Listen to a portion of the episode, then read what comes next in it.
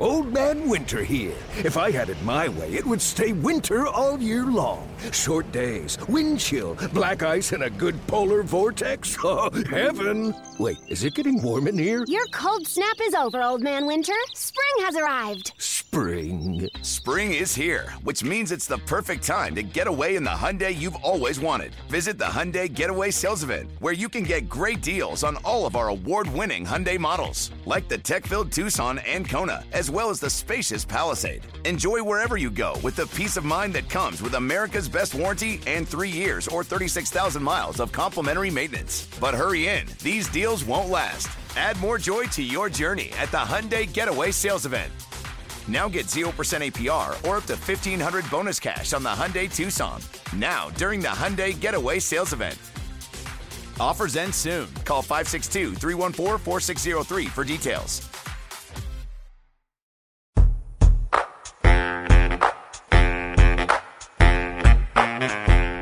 It is the sixth episode of MILB.com's The Show Before the Show, the Minor League Baseball podcast. My name is Tyler Vaughn. His name is Jake Signer, and welcome into this show. Howdy, Jake.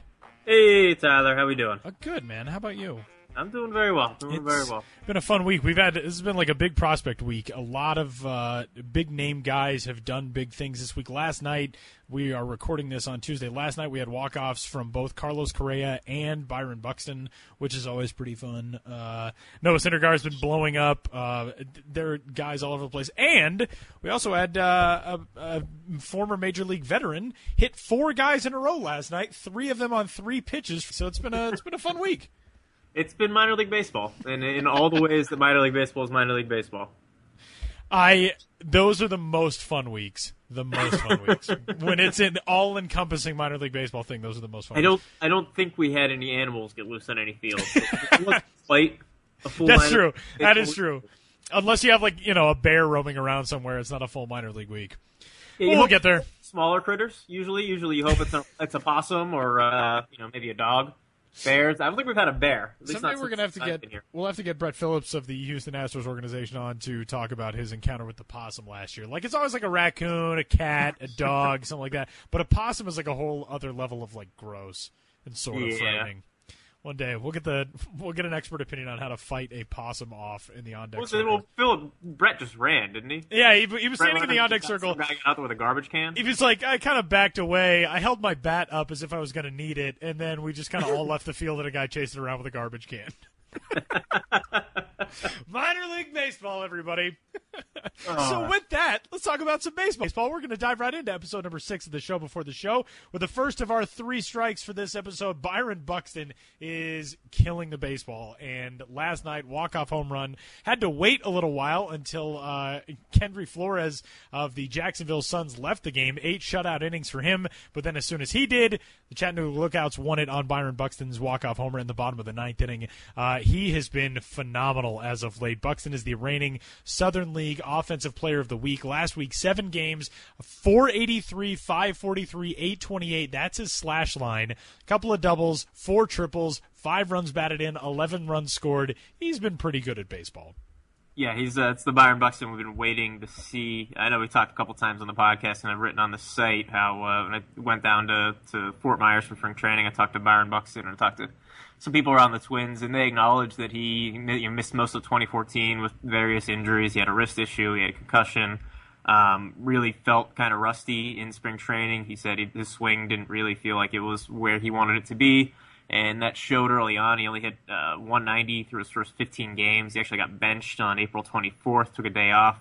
Um, since he, he took that day off on the 24th, he's hit safely nine to 10 games. He's got like all of the extra base hits in that time. Um, talked to the the hitting coach at Chattanooga, Chad Allen, this week, mostly talking to him about actually Miguel Sano, who's also uh, kind of coming out of his slump a little bit, though not quite to the, the same extent as, as Buxton. But Allen said that he thought Buxton was settling in. Um, been really impressed just with the way that Buxton kind of keeping his head above water as far as continuing to, to work at coming out of the slump. Um, thought maybe he was pressing just a little bit in the early going, but sounds like he's uh, he's settled into uh, being the Byron Buxton we've all come to appreciate. He's also got five stolen bases in the last week too. So the you mentioned the four triples. So the wheels are clearly okay. The swing seems to be coming along. Uh, seems like Byron Buxton is uh, right where we probably expected him to be uh, at some point this season. You know what I like to? Uh, Doug Mientkiewicz, his manager for Double A Chattanooga, said uh, after one of his games last week, "quote He's still got a long way to go, but he's getting rewarded for putting good swings on the ball. Hopefully, he keeps doing what he's been doing the last week. We're starting to see him relax and just play the game. There's a lot of things. I mean, it's only two sentences. There's a lot of things to like in that. One, I think the focus is still there on his development. It's not just all right. Buxton's healthy and he's hitting well. Let's you know try to rush him along as quickly as possible. They know what he still needs to work on. And two, I think the comment we're starting to see him relax and just play the game is very telling too, because with everything that he went through last year with the injuries throughout the the Florida State League season, then into the Eastern League, and then the Arizona Fall League, after you go through something like that, I imagine that it is very difficult to just be yourself again. I would imagine when you get healthy, you sort of want to show everybody this is what I can do. This is how talented I am. I'm back. I'm fine. But to be able to be, you know, it's May 5th now, for it to be at this point where we're already hearing he's starting to relax and get back to being himself and play the game, I think that's really telling and it's really encouraging. Yeah, and that's that's something that we've seen from Buxton a few times now. When he started his career in the in the GCL, I think he was 0 for 30 or something like that to start out, and it was a similar thing where he just the expectations of being the the number two pick in the draft and coming in um, just felt uh, was pressing a little bit and trying a little too hard, and then once he settled down and kind of let himself play at the, the level he can play, I think that was a lesson he thought he had learned, and you know obviously I think it was to an even greater extent that that, that pressure was there this year coming back from the injuries. And you know, he's a guy who he, he really did not like being off the field. I think that's pretty evident when you talk to him. He he likes being there, likes being in the clubhouse, likes being around his teammates, likes competing. I think he kind of needs that. Um, so not not surprising necessarily that he would press, but something he has overcome a few times uh, in his career. So not surprising to see him overcome it again uh, early early going in this year. Strike two, Jake. Fire away. Yeah, strike two. We got uh, Noah Syndergaard, who Tyler, I think you wrote about once last week, and uh, we've written about him a couple times. He was a PCL pitcher of the week. Uh, had two shutout outings last week, both seven innings. Struck out 19 guys over 14 innings, just two walks, keeping the ball in the park. And uh, Dame, he called his first start, which I think is the one you wrote about. No, you wrote about the second one. Right. He called first start the best start he's really ever had in his career. Uh, said his fastball command was on a different level. And you talked to uh, a guy who was going to be our guest this week, um, in uh, Frank Viola, the pitching coach in Las Vegas, about uh, what was going well with Noah. When we could expand on sort of what you you glean from that conversation. Basically, it seems like everything is going well for Noah. Uh, the thing that's crazy about Noah Syndergaard is you hear so much about that power fastball. It's 98, 99. He can get to that velocity early and he sustains it late in starts. But what Frank Viola told me that really, I think, hit home Noah said in his first of these two starts that got him the PCL Pitcher of the Week award that the fastball was there and he was able to command it and do whatever he wanted with it. But Viola focused a lot on how good his curveball was. He said his curveball was probably, and this is a quote, I'd say the last two games was the most consistent I've seen it since I've met the young man and seen what he possesses. He's been able to throw it over the plate in pretty much any count, and it just makes him totally dominating. That is the level that you need to hit at the upper echelons of the minor leagues in order to be what Noah Syndergaard is. If you command your fastball and you've got a good fastball with life at the lower levels at Class A, either in full season or at advanced Class A, you can succeed in those levels. But you have to have the command of your breaking stuff at the advanced levels to be as good as somebody like Noah Syndergaard is. Over his two starts that netted him the Pacific Coast League Pitcher of the Week award, Two games, one of them a complete game. It was seven innings. Uh, he threw a shutout in that game. That was against Albuquerque in the first game of a doubleheader on the 27th of April. But combined over his 14 innings over two starts, six hits, no runs, zero hit by pitches, two walks, and 19 strikeouts. The ERA has dipped to 1.66. He struck out 26 in 21 and two thirds innings, and this is one of the most impressive things. He's pitching in the Pacific Coast League, which is you know the AAA version of the California League. There's a lot of launching pads in that league. He's only given up one home run. So Noah Syndergaard, I mean, he's he's knocking on the door. And one of the other things that I thought was really interesting was it's not just his success; it's the success that the guys around him are having. Most notably, Steven Matz and Frank Viola made a comment and said, "quote We've got a little friendly competition." Building up here amongst ourselves. In certain situations, people might say it might be the worst thing for an organization, but in my opinion, I think it's a great scenario because they're pushing each other to be the best they can be. They're trying to better each other every time out. Now, Steven Matz, the Mets number three prospect, the second round pick back in 2009, so I think a lot of people kind of forget about him. But Jake, we talked about him, uh, I think, in last week's episode, and so far this year, Matz is three and one, a 1.84 ERA. Opponents are batting 184 against him. He struck out 31 and 29 and a third, and he's only allowed six runs on 18 hits. So it's not just Syndergaard who's succeeding. Matz is there as well. They're kind of 1A and 1B, and they seem to be, according to their pitching coach, challenging each other to get better. Yeah, I'm uh, I'm interested to, to get your take on this, or just to talk about this, because I don't know what the heck the Mets do now, because I think the the thing is, is they were hoping that if Syndergaard or Matz got off to such a hot start, and, and I mean, it seems like Syndergaard has legitimately taken a step forward with his command to the point where there's just nothing he's going to accomplish in AAA. You're just wasting bullets. But it's not like you can really take Jon Niese or Dillon Gee or one of those guys out of the rotation right now. The Mets Right. rotation has been pitching really well. I I don't know what you. I, don't, I mean, there's been rumors about trading Gee for a while now. Maybe that opens up a spot for one of those guys. But interested to see how they handle that, just because it's a little different with with pitchers. Just because when you have healthy pitchers and you have ones, I mean, Syndergaard, if he pitches like he has the last two starts, he goes to the major leagues and he's essentially a, another ace in that staff, or very close to it. He's got a, you know, there are other things about being an ace, eating, eating the innings and everything over a full season, but he's he's producing and he's pitching at that level at least right now, and to waste those bullets in AAA just seems like such a waste. I'm curious how they'll, if they'll try to create space or, or how they'll handle that, or if they just want to see him repeat that at AAA for half a season before deciding that, you know, somebody has to score off of him, so we'll get him to the majors, so somebody at least hits him. And oh, by the way, they're missing Zack Wheeler. like they already have all of this pitching, they have so much depth, and they're missing Zack Wheeler, who's out for the season with Tommy John. Right, so you know- Could you imagine if he was there too? Right, you know it won't be that good all year. That's why you establish that depth, is so that you know when when guys do get injured, you you'll you know these things do tend to figure themselves out. But it seems like the Mets have maybe even put themselves in a position where they are forcing the issue and or having to force the issue because uh, they might not be able to just have these things figure themselves out if everybody stays healthy and keeps pitching this well. All right, Jake. Strike three. One of the guys who popped up in pro, in uh, Stockwatch this week, a prospect in the Cincinnati Reds organization, Philip Ervin, center fielder, a first round pick in 2013 out of Samford, and Ervin's off to a great start for Class A Advanced Daytona. A 305, 380, 589 slash line, a 969 OPS. He's homered seven times already in 25 games, 17 runs batted in. Tell us about Ervin's start. Yeah, so when you're you're trying to pick out guys early in the season who might be, you know, the, the breakout prospects or something you're looking for, what you're, really looking for is um, not just advanced numbers or, positive numbers, but you're looking for a reason why those numbers might be there and a reason to believe they're going to continue. I think Ervin, as far as all the hitters in, in minor league baseball so far this year, might be the uh, best candidate for you should believe in, in these numbers. Um, the thing with, with Ervin was drafted, he was a late first round pick in 2013 out of Samford, as you mentioned, and he was just outstanding in his half a season after he signed. Hit 331 with nine home runs in 46 games between Billings and Dayton.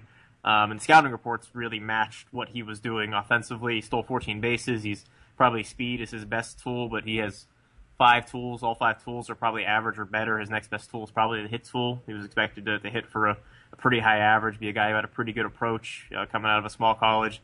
Um, and things really just fell apart for him last year. He had a wrist injury late in 2013.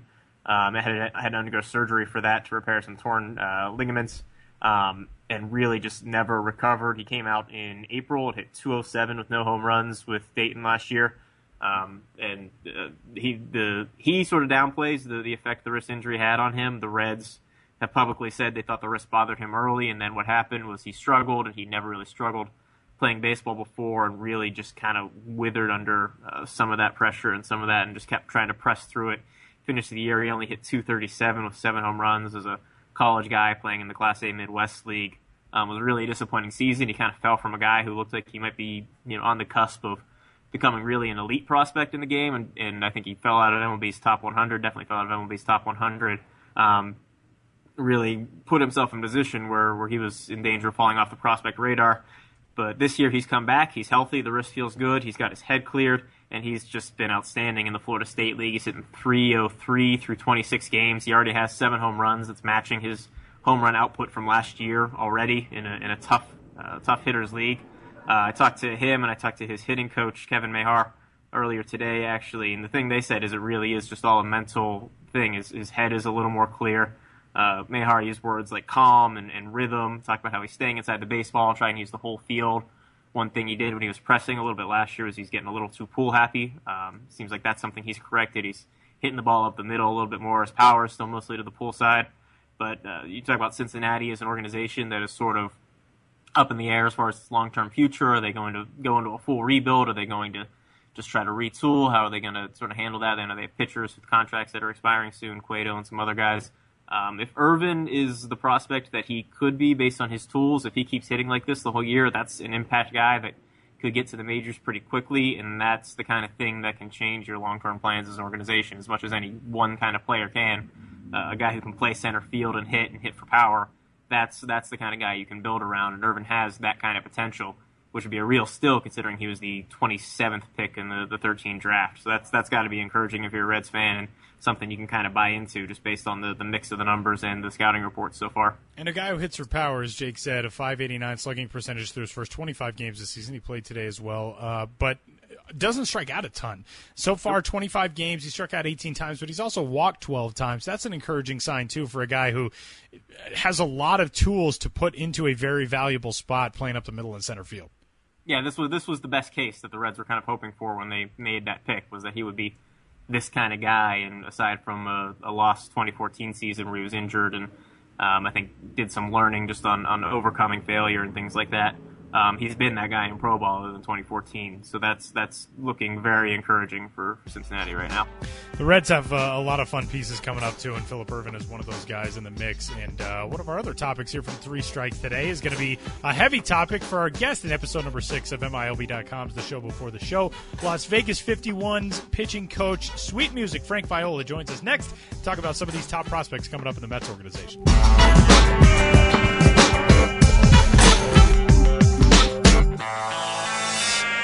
Really excited for our next guest, and I know that uh, a whole lot of Mets fans are going to be excited as well. As Frank Viola joins us from the Las Vegas 51, AAA pitching coach, and of course, you all remember him as Sweet Music. Welcome to the show, Frank. How are you? I'm doing well, thank you. Appreciate it. So it's uh, obviously a very exciting staff for you to have as a pitching coach for this team uh, in Las Vegas, and we're going to talk a lot about the guys that you've already had come through and the guys who are on that staff right now. But let's start things off with Noah Syndergaard because he's the reigning PCL pitcher of the week, uh, top prospect in the organization. He's been outstanding, and you and I talked uh, over the weekend, and I know in Noah's start two times ago, he said his fastball command felt better than ever. You said the last two starts his curveball command has looked better than ever tell us about just how he has been exceeding these last two starts. Pretty much everything that he's done up until now, which seems like it would be virtually impossible to do. But how is that mix being able to command everything kind of pushed him over the top? Well, I think it all starts with uh, confidence. You know, last year was a major learning experience for Noah. It was the first time he really struggled in his career. And then you add that to the Pacific Coast League, which is by far one of the best hitters ballpark, you know, ballparks in the game of, in, in the game of baseball today. You know, so he learned a lot last year. And instead of crying about it over the off season, he said, "You know what? I'm going to do something about it." He came into spring training with the with the newfound maturity. Uh, he has since then just taken off. And as you mentioned, you know, his curveball's been great, his fastball's been great, his changeup is improving. Everything about his game has gotten better, but it all starts with maturity. You know, saying, "Hey, I've learned from my mistakes. I'm going to go from. I'm going to go on from there. I'm not going to feel sorry for myself." and he's gone out, and his work ethic is improved. Uh, everything about him has improved to make him a better, more complete pitcher, and it's showing now. I only see, con- I, I still see continuing improvement over him, and when he does get called to the big leagues, be it tomorrow, be it in a few months, whatever the case may be, he's not only going to be ready, but he's going to take charge and be dominating up there. Yeah, you talk about the, the confidence and the maturity, and I'm curious just how that affects. Uh, obviously, there's things to work on, but what he has been working on. You mentioned the fastball command, improving command of all the pitches. Is that something where mechanically he is being a little more consistent? Is that a, a reflection of the work he's putting in, or what's kind of leading to that improved fastball command? Well, there's no question it's repeating your delivery. That that, that is first and foremost. You're correct. You're, you're totally right in that regard you know, when you're able to repeat your arm slot and throw all three pitches off that arm slot, it makes it almost imp- virtually impossible for a hitter to see uh, to know what's coming.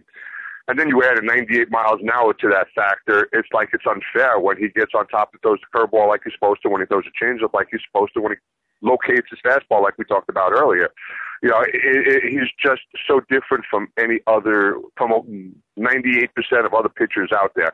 You just don't have God's gift of 98 miles an hour being able to use the other secondary pitches off of that. That's his biggest benefactor. But then when you add that to the work ethic, the side work he puts in, the uh, the stuff that you know, a, lot of people don't see because not at the ballpark. They just see the, the, the final verdict where he's out in the mound throwing the hitters. It's everything leading up to, and that's where he has totally improved his total game, and that's why he's at the point he's at right now. Frank, tell us a little bit about Steven Matz too, because this you know staff, you basically have what could potentially be eventually a couple of major league number ones or number one and number two, and they're anchoring right now this this Las Vegas staff. And Matz, I think some people had forgotten about over the last few years because he was drafted, you know, six years ago now, but he's really on the precipice of pretty big things. For people who might not be as familiar with him as Syndergaard, tell us a little bit about what he's done so far. Well, Steven's a left-hander out of uh, uh, out of New York, and as you mentioned, he, he got drafted out of high school. He was the Mets' third rounder, and then he came up with Tommy. I he needed Tommy John surgery within a few months of being signed. He had some complications from it. Long story short, he missed a couple of years of baseball. Came back a few years ago, started in the South Atlantic League in Savannah, and has gradually gone up the ladder. And each year, removed from the Tommy John surgery and more confident in his ability to be able to throw his fastball and all his stuff without fear of injury, his career has taken off. We're talking a, a left-handed pitcher with those anywhere from 93 to 96 miles an hour with a ever-improving curveball and a plus changeup. You know, so we're talking about a lefty-righty combo and Steven Matz and Noah Syndergaard, as you mentioned, are one one eighth, number two starters in most any team in baseball down the line. So it's really been fun being here, working with these kids, seeing them push each other. I mentioned earlier we we did an interview with MILB last weekend, and we talked about the friendly competition that's building up between Noah and and and Steven. Each time out, they want to better each other. And when you try doing that, and and you have somebody to push like that, it only makes both of you better if you take it in the right in the right regard. And they're doing it that way. They're making themselves better. They're improving every day. And we talked about Noah being ready. When Steven gets the call, he too will be ready, and both of them are going to have long major league careers. Yeah, there was uh, uh, Wally Backman, the manager there at Las Vegas, made some headlines, at least in, in our circles, over the offseason when he actually said he preferred Steven Matz as a prospect to Noah Syndergaard, and obviously he thinks very highly of both. I don't want to necessarily put you on the spot and make you pick one going forward, but I'm wondering if you can. But you're going to put me on the spot, aren't you? Go ahead. Automatically, we'll just ask you to kind of compare and contrast where they are from a, a polish standpoint and a stuff standpoint, and kind of what the the strengths of each are, maybe compared to each other. You know what? If I if I have some common sense, I'd probably take the fifth and let and let let, let the fans uh, decide who's better. But I will do this. I'll be I'll be diplomatic. Noah has probably a little more experience from the fact that he from the fact that he's played in the Pacific Coast League, which, as I mentioned earlier, is a hitters league. You learn so much about yourself when you are out of control of some elements. I think that helps him. Where Steven comes into play is from his injury past. All he had to work through to get back to where he's at right now makes him appreciate everything that much more. Work ethic, they're both comparable stuff wise, honestly, they're both comparable. It's going to be, I, I think, the telltale sign of who do you want over the other would be do you prefer a lefty today versus a righty today? I mean, honestly, they are that close in talent, that close in ability. I have absolutely zero complaints about either one with their work ethic, with their approach, with the way they are as teammates. I mean, I can go on and on and just rave about both of these kids because they're both very, very professional in what they do and they're both so young. It's really been a lot of fun, and I'll tell you what, guys, it keeps me young too, enjoying what they're doing. Frank, let's talk a little bit about uh, the PCL and what it's like for you as a pitching coach there, because so many people would think that's kind of where you know sending young prospects would be uh, the biggest challenge. Either there, the California League.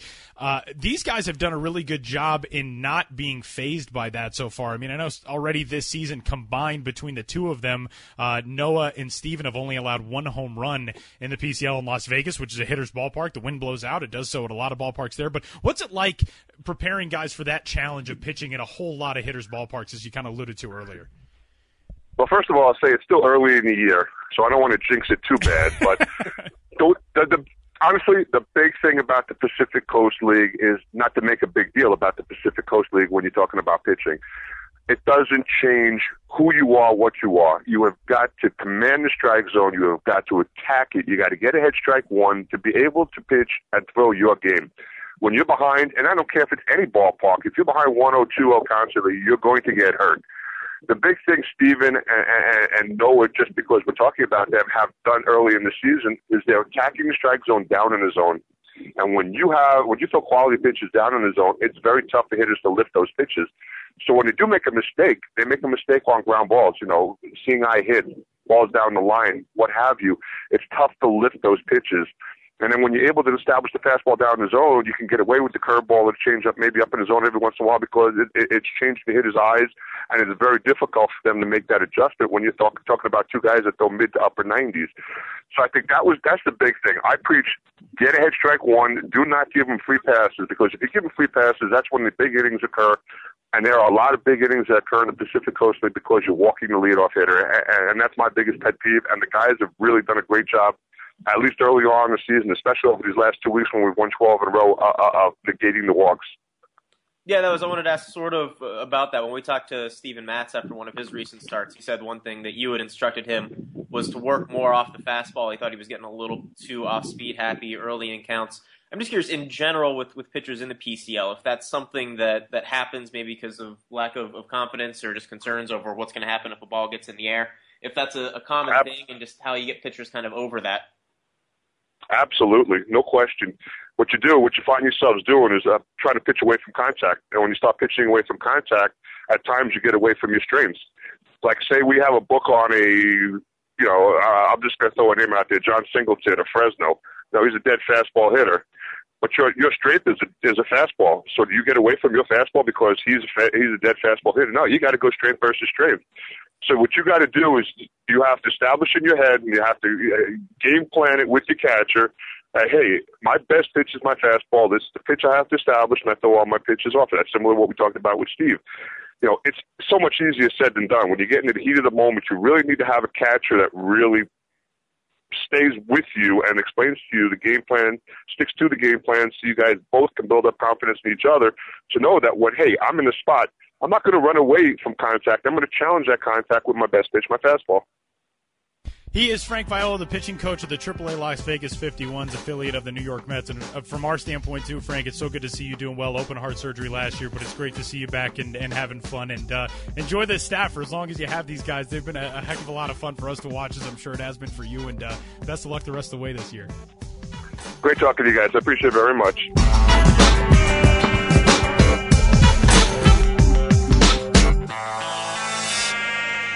Big thanks to Frank Viola for talking to us about uh, some of the next wave of Mets stud pitching prospects. As if we haven't heard enough about that over the last five years, there's a lot more of them on the way. So if you're a Mets fan, get excited because it could be a very fun run for you. Watching guys who are just blowing away radar guns and uh, and hopefully staying healthy here over the next few years. Uh, with a lot of talent coming up in that system, kind of similar to another system that we've heard so much about going into, especially this 2015 season, and that's the Chicago Cubs. And one of their top prospects has made headlines over the last couple of weeks for his shift in role. And for this week's edition of Things I Read, we're going to bring in our good pal Sam Dykstra of MILB.com. Welcome back, Sam. How are you? Good, good. Uh, happy to be back. So tell us about uh, Carl Edwards Jr. People may know him as C.J. Edwards, but he's going by Carl Edwards Jr. now and has shifted to the bullpen for 2015. C.J. slash Carl, he's an interesting case because a ton of talent, not the biggest major league style build, and in fact has a nickname that sort of alludes to that and some of the questions that people have about where he'll stick as a pitcher going forward in his career. But tell us about what you learned about Edwards and his move to relief this season for Double A Tennessee. Yeah, well, there's a whole lot of things going on there in uh, his move to reliever. One of them you kind of touched on there is his kind of build. Um, he's 6'3", 170, at least listed at 170. Um, and that gives him the nickname String Bean Slinger. Um, which is something he's had, I think, from his time, you know, all the way going back to South Carolina. You know, and we don't live in a good nickname era in the world. Like everybody's like first initial, first syllable, last name. String Bean Slinger is one hell of a good nickname. Yeah, we're, doing, we're very we're, much like we're that. a pretty good podcast for this though. Thor is a pretty good one too on Syndergaard. and it, the good thing is they're embracing it too. Like Edwards, his Twitter handle I think is C Edwards SBS. Um, so that you know he's at least buying into it. Um, but yeah, with a guy like that, um, you don't know how many innings he's going to handle going forward. uh, at least you know durability wise. He did have some injury problems last year that limited him a little bit. So to start the year, the Cubs sent him back to Double A Tennessee, and they they said we're going to try something new with you. We're going to try you in relief, which is something he hasn't done yet as a pro. Um, and, and, there's a couple reasons for that. One is durability. You know, maybe going forward they don't know if he's going to be a starter long term. So let's try to get him into that role now.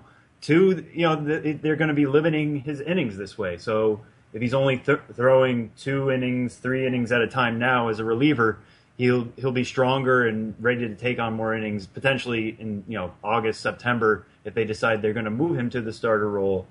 And three, that may just be where his major league uh, future is. You know, he's got the stuff. He's got I think MLB.com gave him a 60 grade fastball. Um, he's got that just kind of electric stuff for a wiry guy. Um, and he, when I talked to him last week, he talked about how he adds two to three miles an hour to what was already a very good fastball in those shorter stints. So um, that's something that he's kind of embraced. Uh, you know, he's seen what's happened to Addison Russell, you know, who moved to second base so he can move to the majors. Uh, Kris Bryant played center field, which is something we had never seen him do, or he had never done in, even in spring training. They tried him out in left, never mind center. Uh, Kyle Schwarber's a guy who came in as a catcher, but they've tried him out a little bit at outfield last year. Um, so the Cubs value versatility, and he's seen that, and he knows the route to Wrigley might be through relief. So he's going to buy into that for now. And you know, after some bumps in the road in the beginning, there he uh, he had some control issues. I know. I think it, in his first five outings, he walked two guys out of, in each one of those outings. Yeah, he had ten walks in his first five appearances. Um, so maybe playing up with that stuff a little bit has uh, forced him to lose a little bit of his control. Um, but you know that's the thing he's harnessing. I know you talked to him the other day after he got his first professional save. Um, two no hit innings, no walks, two strikeouts. That that's the kind of CJ Edwards we saw in him as a starter in the Ranger system, and you know also a little bit uh, two years ago in Daytona, and then last year in Tennessee. So yeah, this will be something to keep a tabs on. I really don't think the Cubs know what they're going to do with him next. They, if they if he continues to pitch like he did the other day and getting that save, maybe they decide, you know what, yeah, he is best as a reliever, and we're just going to keep him there. Um, but maybe they decide, you know, we'll give you back your starters innings and just see if we can get the most impact out of you there. So for right now, it's very interesting thing to keep tabs on. At least he's improving. He hasn't allowed an earned run in three of his last four appearances um, after the first two rough outings to start the year. Um, so yeah, it's something we'll keep an eye on as it goes along. You know, and it seemed like he embraced the the the mental approach of closing. He said after that start, quote, it's something I can see myself doing now, forever, or just whenever they think. And a lot of guys, I think, get thrown into that, especially they've been starting for their entire careers. They get thrown into it and sometimes don't really know how to adjust because they don't have the routine of getting ready the same way they do every time out. But he is a kid who is very mature. I think that's what probably strikes the Cubs and a way that they feel they can move him is that it doesn't seem like anything like that is going to beat him. He talked about the energy of that moment and said he really had to take some deeper breaths to calm himself down. But that's something that I think the Cubs really see in a lot of these guys. I mean, Kris Bryant's kind of the same way. Even though you know his future may be at one spot, he has the maturity and he has the ability to be tried out somewhere else. And the Cubs don't worry about doing that with guys. And a lot of organizations that have been very successful with their top talent have done that. The St. Louis Cardinals, I wrote the uh, the organization All Star story for them last year, and it was like every guy we named as an All Star came into the organization at a different position. So a lot of teams are really starting to try this out, and I think that's one thing where Edwards really hits is his maturity level. Yeah, and you kind of touched on it there in terms of um, you know Edwards is one of my favorite interviews in the minors, um, just because I think he understands um, every kind of moment he's in. We're talking about a guy who was drafted in the 48th round back in 2011. That round doesn't even exist anymore. I mean, I did a pretty cool story when we gave him the MiLBY Award two years ago of just you know a, a, guy that was you know in the deep parts of South Carolina had to be found by a scout and just in the 48th round he just turned to the Rangers and said you know let's just take a chance on it see what happens. And uh, he was a guy you know as a kid he was playing against adults and I think he understands that you know what his origins and where he's come from and you know he wasn't even if the draft existed today he wouldn't be taken um, so he knows if he has a chance to get to the majors and if it's in relief, he's going to take it and he's going to buy in immediately. And it helps to know that the Cubs know what they're doing. I mean, they've showed that they've handled the farm very well the past couple of years. We're getting to see the fruits of that labor now. Um, so I think that helps everybody in the organization. And Edwards, like I said, has kind of bought into that. So how much do you think the, the move to move him to the bullpen, obviously that potentially gets him on a faster track to the majors, how much do you think of that is fueled uh, just by the fact that the Cubs came into the season thinking they might be in a position to compete at some point, and when you're competing, you kind of need all the, the effective bullpen arms you can need. How much of it is about that, and how much of it is just about trying to figure out what's really going to be best for uh, Carl's career? Do you think? Um, I think uh, kind of said it before too. There's just so many different things that that are going on to it. I don't think it was just one reason over another. Um, I think it helps that you know he's I think he's on the 40 man roster now, so he's definitely a potential call up in September. And if they're competing, he's definitely an arm you would like to get, you know, an inning out of here and there. And uh, um, you would, like I said before, they wouldn't have to worry about his innings ro- running up if they're controlling it very well now. Um, but yeah, I think between you know your the worry about, uh, I think it was a shoulder injury he had last year, the problems mm-hmm. he was dealing with there. Um, there's just so many things they had to balance with him coming into this year that if they were just giving him six inning starts now, they were going to worry by the time it got to August about okay, we have to cut his season short. Now let's limit it now. We'll we'll um, take the benefits later. And a major league, you know, a job in the bullpen come August September is definitely in the cards now. He is Sam Dykstra. You can give him a follow on Twitter at Sam Dykstra, M I L B. Earlier today, retweeted the Delmarva Shorebirds, who are starting Sebastian Darth Vader today. And Sam very astutely said, that's just way too easy for Star Wars Day. That's yeah, a fantastic was, job by Delmarva. Yeah, I, I, wish I had Ben's uh, pun ability, I guess. it, it just did not come to me immediately of what I was trying to come up with. Um, I was hoping they would become like the Millennium Shorebirds or something you know, play off. Of that, that was the best my mind could do yesterday. I didn't have enough Jedi mind tricks in the back. I just really hope the coaching staff structured the rotation so it would land that way. Oh, you, you we can only hope. We can only hope. Player development is the most important thing in the minor leagues, except and also Star Wars night on giveaway days. Yeah, and I hope they had a few rainouts too that they just factored in anyways, something like that. Sam, thanks, man. Uh, thank you. Talk soon. Continuing along our jaunt through our minor league baseball cohorts, Jake Seiner and I get to welcome in another good pal of ours, Benjamin Hill, for our Ben's Biz Banter segment of this week's show. Howdy, Ben. Howdy, Tyler. You're, you're, the second person I've greeted with howdy, like this is an 1860s show about the railroad. Well, howdy, Ben. Just, you just decided we're going with the Ben's Biz Banter. I know. I just unilaterally made that call now. No, I like it. This is a dictatorship. ben, we're uh, we're gonna dive into Crooked Numbers is back for 2015, which has been one of my favorite things on MILB.com since I started working in the minor leagues in 2009. I love Crooked Numbers, but there was actually a Crooked Numbers esque thing that did not make it into this week's edition because it just happened last night in the Pacific Coast League. Pat Misch of the uh, New Orleans Zephyrs drilled four Oklahoma City batters in a row to open the game all in one inning and set like a slew of PCL records. Tell us about what happened last night. Yeah, well, first I do want to give a little context of what a crooked number is for uh, those listening at home, which is all the weird stuff that happens on the field in minor league baseball. Which is a lot of it.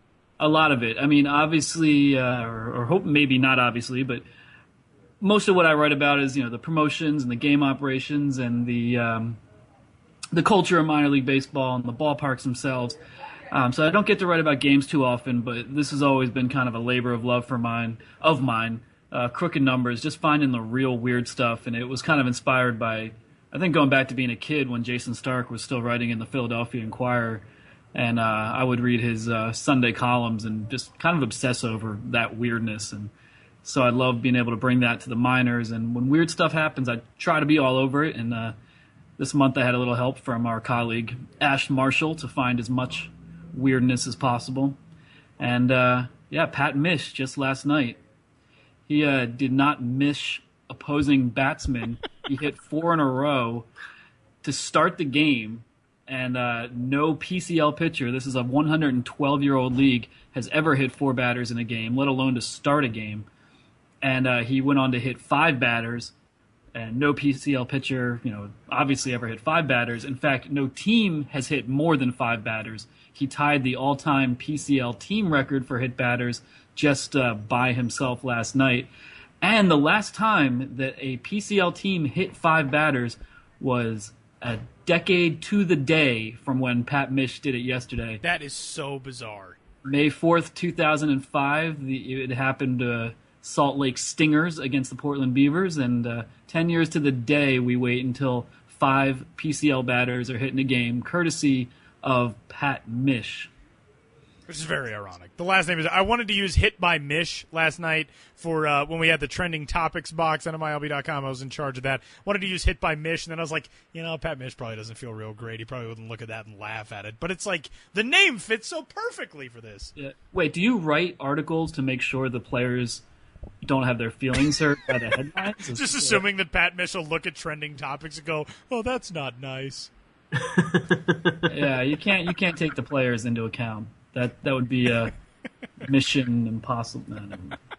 Yeah, no, we had we had some good stuff in the last week. We had uh, a team get 19 hits, and they were all singles. But Ben, I actually wanted to ask you about the legend of Mike McCoy, and it's how it's still growing out in the West. You can tell us what he did uh, last month that, that made him so notable. Yeah, well, one thing about crooked numbers is always go for the uh, position players pitching. That's just a uh, very regular, recurring feature of the column, and it happens a lot more in the minor leagues than it does in the majors. Um, bullpens just they just run out of guys, and managers aren't about to you know have somebody's arm fall off just so he can pitch seven innings in an 18 inning game. So you inevitably have these uh, position players coming in, and then when you get to kind of career minor leaguers or kind of guys who bounce all around, you find guys like Mike McCoy, who's 34 years old and he pitched on April 10th. He pitched an inning for the El Paso Chihuahuas. So McCoy is McCoy is an outfielder. He's an outfielder. Yes, thank you yes. very much. That's crucial to the story. so Mike McCoy, 34 year old guy, a journeyman, been around all around minor league baseball, spent some time in the majors as well. So I saw that he pitched an inning. You know, he's an outfielder. He came in, pitched an inning, and I just wanted to look up like, hey, has he done this before? And he has pitched eight and two third innings over a span of 12 seasons with six teams in five different leagues. So he is a position player who has taken the mound for the first time way back with the Peoria Chiefs in 2004, and then Palm Beach, and then Colorado Springs, and in the majors with the Toronto Blue Jays, and then with the Buffalo Bisons, and now with the El Paso Chihuahuas. And if that's not a deeply American story outside of pitching for Toronto, I don't know what is. But he's uh, he's bounced around all over the place the uh, the versatility that guys have to have, and like you know, I'm sure somebody looked at him and was like, you know, at least if we if we get in a jam, we got McCoy here. Somebody in his career has thought about that. Oh, without a doubt, and uh, I don't think that's what's keeping him on a roster, but it's just one more ace up his sleeve. And I think um, you know, in the minors, sometimes people can be automatically critical of the guys who are in their mid 30s, like, oh, what's he still hanging around for? And it's maybe because you love playing baseball and you can make a living at it, and you just can go all over the country doing these things. And uh, I like the stories of a guy like Mike McCoy, you know, doing this in El Paso. Yeah, and he sticks around because nobody cares if he gets hurt pitching either. Yeah, that's that's true. no one's going to lose their job if Mike McCoy probably goes on the DL as opposed to a le- legit pitching prospect who stayed in a few too many innings uh, during an extra inning game. But there's a lot of absurdity in the minors with uh, position players pitching. Basically, anytime you get to, I'd say, and Tyler, you know as well as I do, having called games. But I think once you get to the 14th inning, 15th maybe of a minor league game, it's just like when are those position players coming in and uh, taking the mound? It's just inevitable. It seems like it's almost like everybody talks about. You know, international baseball has tiebreaker rules. The WBC, the Olympics have had tiebreaker rules. In the minors, it's basically just put a position player on the mound. That'll break the tie almost instantly. uh, ben, tell us a little bit about some of the the rest of the stuff at Crooked Numbers. We had uh, a very weird game uh, on April 18th. Speaking of position players pitching in the PCL, a catcher for the Salt Lake Bees, Charlie Cutler, came in to pitch with a three run lead lead, promptly loaded the bases and gave up a walk-off grand slam on the bottom of the 18th. We had a no-hitter that a team lost in West Virginia, which is the first time that has happened since 2008. There's a ton of other good stuff in crooked numbers this week. Yeah, it goes all over the place. You can just go on and on and on. Um, yeah, one thing about that no hitter is the Virginia Power. Um, they three guys combined to pitch a no hitter, and the West Virginia Power still lost the game one to nothing. Um, in doing a little, well, not research on that, but in looking at that, it, it occurred to me that that is, I think, the weakest no hitter you could possibly have, in that it was a combined no hitter, which you know waters it down. It was a seven inning game, which waters it down further, and the team that pitched the no hitter lost. I really don't think you could That potentially is true. a no hitter that's worse across the board than what the West Virginia Power accomplished on April 15th against the Hagerstown Suns. But you know what? They were still they still pitched a no hitter in some way, some form in a professional game. It's it's amazing Ben managed to say all that. He was making the McKayla Maroney face the entire time. But then I thought So about it, unimpressed. It's still a little impressed because I still this is still professional. And if you can say, "Hey, I was involved in no hitter in a professional context," that's more than almost anyone can say. So He is Benjamin Hill. He is our promotions guru. He is our crooked numbers guru, and he's a he's a good man as well. Thanks, Ben. hey, thank you.